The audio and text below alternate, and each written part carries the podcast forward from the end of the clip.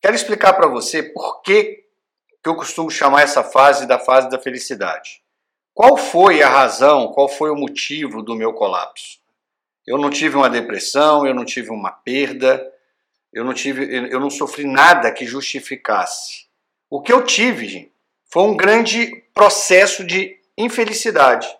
Então, quando eu passei, quando eu comecei meu período sabático, quando eu comecei minha busca, a minha grande pergunta era: existe um elemento, existe um estudo, existe alguma base científica para a felicidade ou a felicidade é apenas um conceito, uma ideia é, que muito se fala, que muito se busca, mas ela não é real? Existe algum elemento que poderia. Então eu comecei uma busca, como eu já expliquei para vocês anteriormente. É, o mídia ele tem uma, ele trabalha sempre com a mesma premissa. Por mais que você busque algo para a inteligência existencial, ela só faz parte do método se tiver um embasamento científico. Então, vou mostrar para vocês uma viagem que eu fiz pela ciência, pelo universo da filosofia oriental, em busca de uma resposta. Existe felicidade? E se existe, qual é a base dela? Quais são os elementos que compõem a felicidade? Porque, no fundo, no fundo, tudo que você compra, tudo que você, as pessoas que você procura relacionar, ah, você tenta conduzir a vida baseada nesse elemento chamado felicidade. Né? Então, quero relembrar para você um conceito que já falei anteriormente, que é o da pedra de rubi, que é um conceito que foi criado pelo fundador do Visa, né, o D. Rock, um livro que eu sempre recomendo a todos que fazem o MID, que é o Nascimento da, da Era Caórdiga, a primeira empresa considerada caótica do mundo é o Visa, e segundo os maiores especialistas de administração de empresas dos Estados Unidos, o conceito caórdico será o arquétipo das empresas de sucesso do século XXI. Bom, mas isso não vem ao caso. Desse conceito caórdico, eu quero falar das pedras de rubis. As pedras de rubis, elas estão no seu caminho. São pessoas, fatos, é, cursos, livros, algo que desperta em você, desperta em você uma, uma, uma ficha, como se ligasse um disjuntor que fizesse você mudar a sua estrada. Então, a, é, eu, eu, eu já falei de várias pedras de rubis que eu encontrei no meu processo e que fizeram que eu tomasse uma direção completamente diferente da que eu vinha tomando.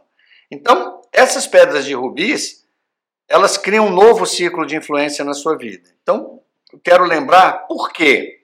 Porque quando você começa a tomar um novo caminho e você encontra o caminho da felicidade, eu acho que, como ser humano, todo mundo que encontra um caminho da felicidade deveria passar isso para frente.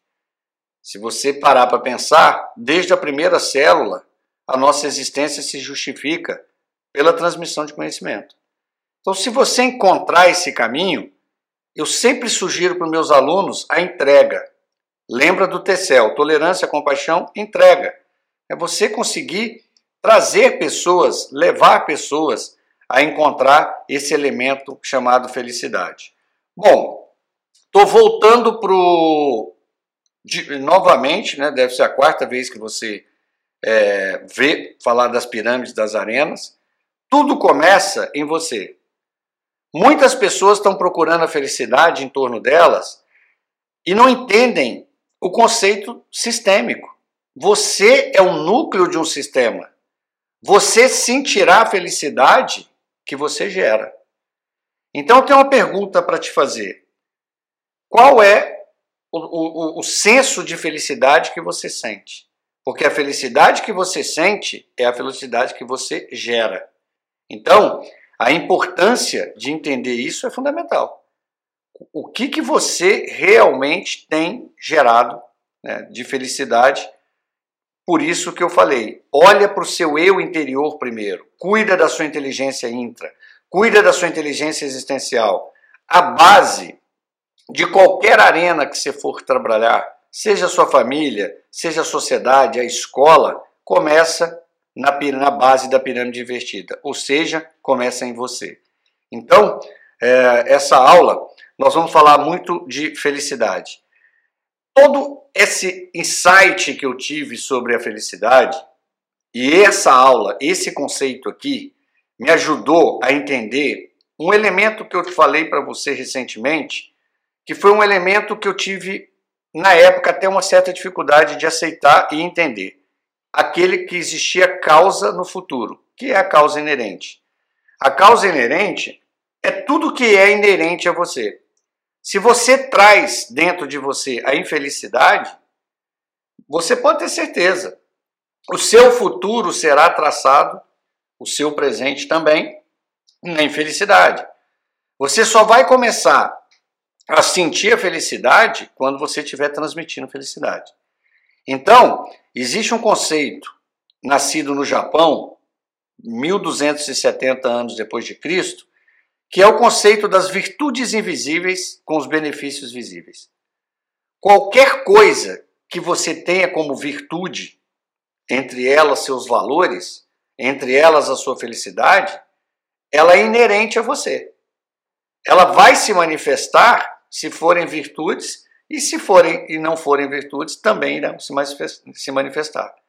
Essa é a lógica da causa inerente. Então, a virtude ela é invisível, porque você pode até falar, eu sinto felicidade, mas você não pode falar, eu vejo a minha felicidade.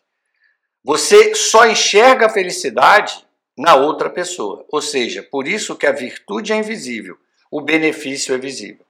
Você só vê só irá enxergar aquilo que você tem como virtude se você passar para frente. Então nós precisamos, no processo da vida, transformar virtudes invisíveis em benefícios visíveis. Então, a primeira grande choque que eu levei no, na, na, com a cultura japonesa foi essa frase que eu estou colocando para você na tela. Quem procura felicidade é porque acredita que não tem, então é infeliz. Eles não, eles não trabalham com meio termo. Se você tem uma virtude chamada felicidade, a primeira forma de checar é olhar o teu microcosmo. É olhar sua primeira arena, suas relações íntimas, sua família. Se a virtude for real, o benefício é real. Então você encontraria a felicidade né, nessa arena. A felicidade que você possui é a felicidade que você gera. Então, muitas vezes, você está querendo buscar a felicidade, cobrando a felicidade, quando você não gera. Então, esse conceito de virtudes invisíveis e benefícios visíveis, nós vamos usar principalmente na questão dos valores. Se você quer harmonia, a primeira pergunta que eu te faço: você gera harmonia? Você quer paz de espírito? Se você sente a paz de espírito, se ela existe de verdade em você, que é o único valor universal da humanidade, se você tem essa virtude invisível, eu pergunto, por que, que você não enxerga esse benefício nas pessoas em torno de você?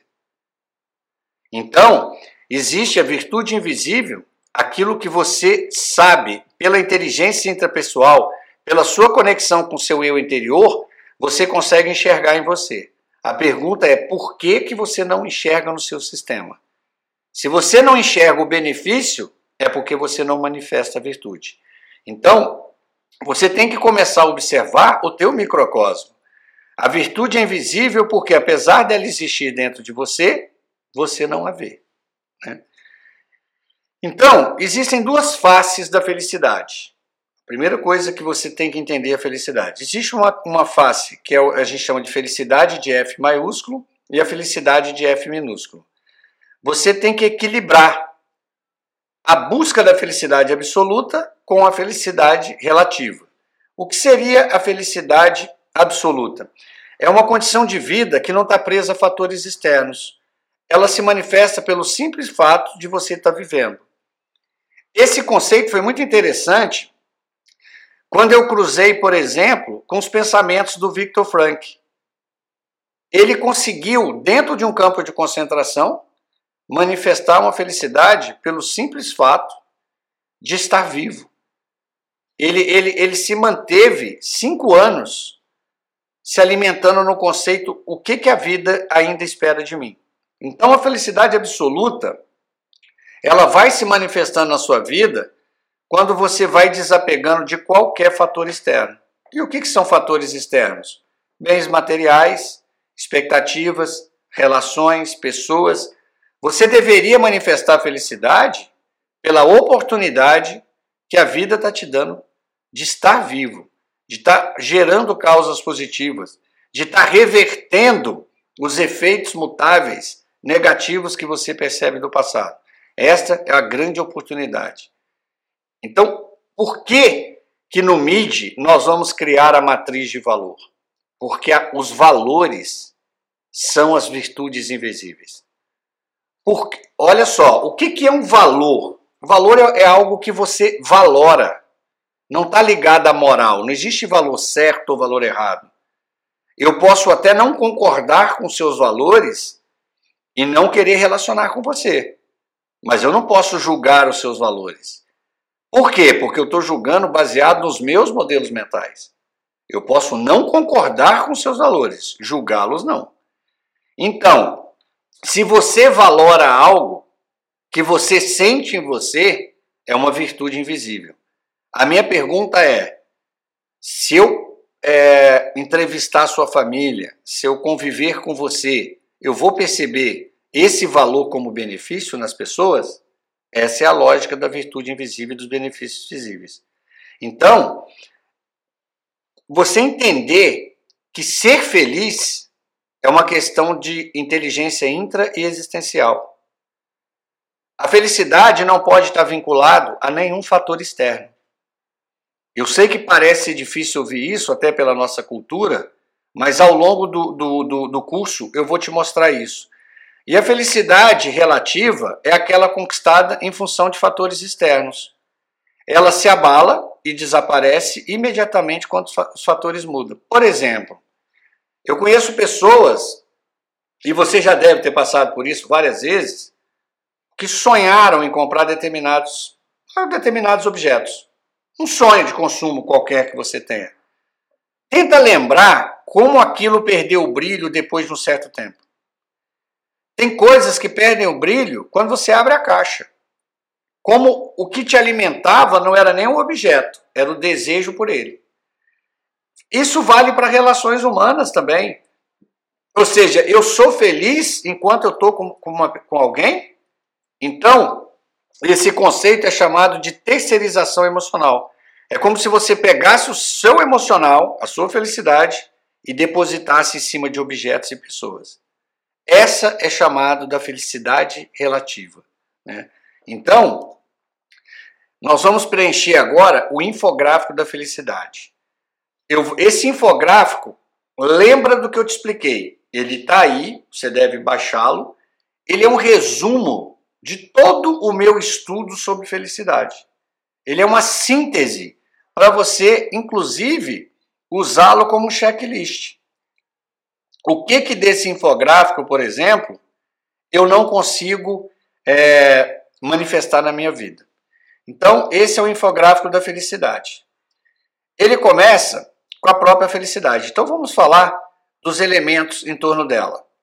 Queria começar a falar para vocês sobre domínio pessoal. Domínio pessoal é disciplina acadêmica, criada pelo Peter Senge, é chamada a quinta disciplina. Né? Ele é um professor do MIT e o domínio pessoal é a base do MIDI avançado. O MIDI avançado ele, ele é uma transformação desta disciplina, que é chamada a quinta disciplina, para uma disciplina que eu, que eu denominei de sexta disciplina. Então eu adaptei, né, em cima de todo esse conhecimento que eu trago, os estudos do Peter Senge.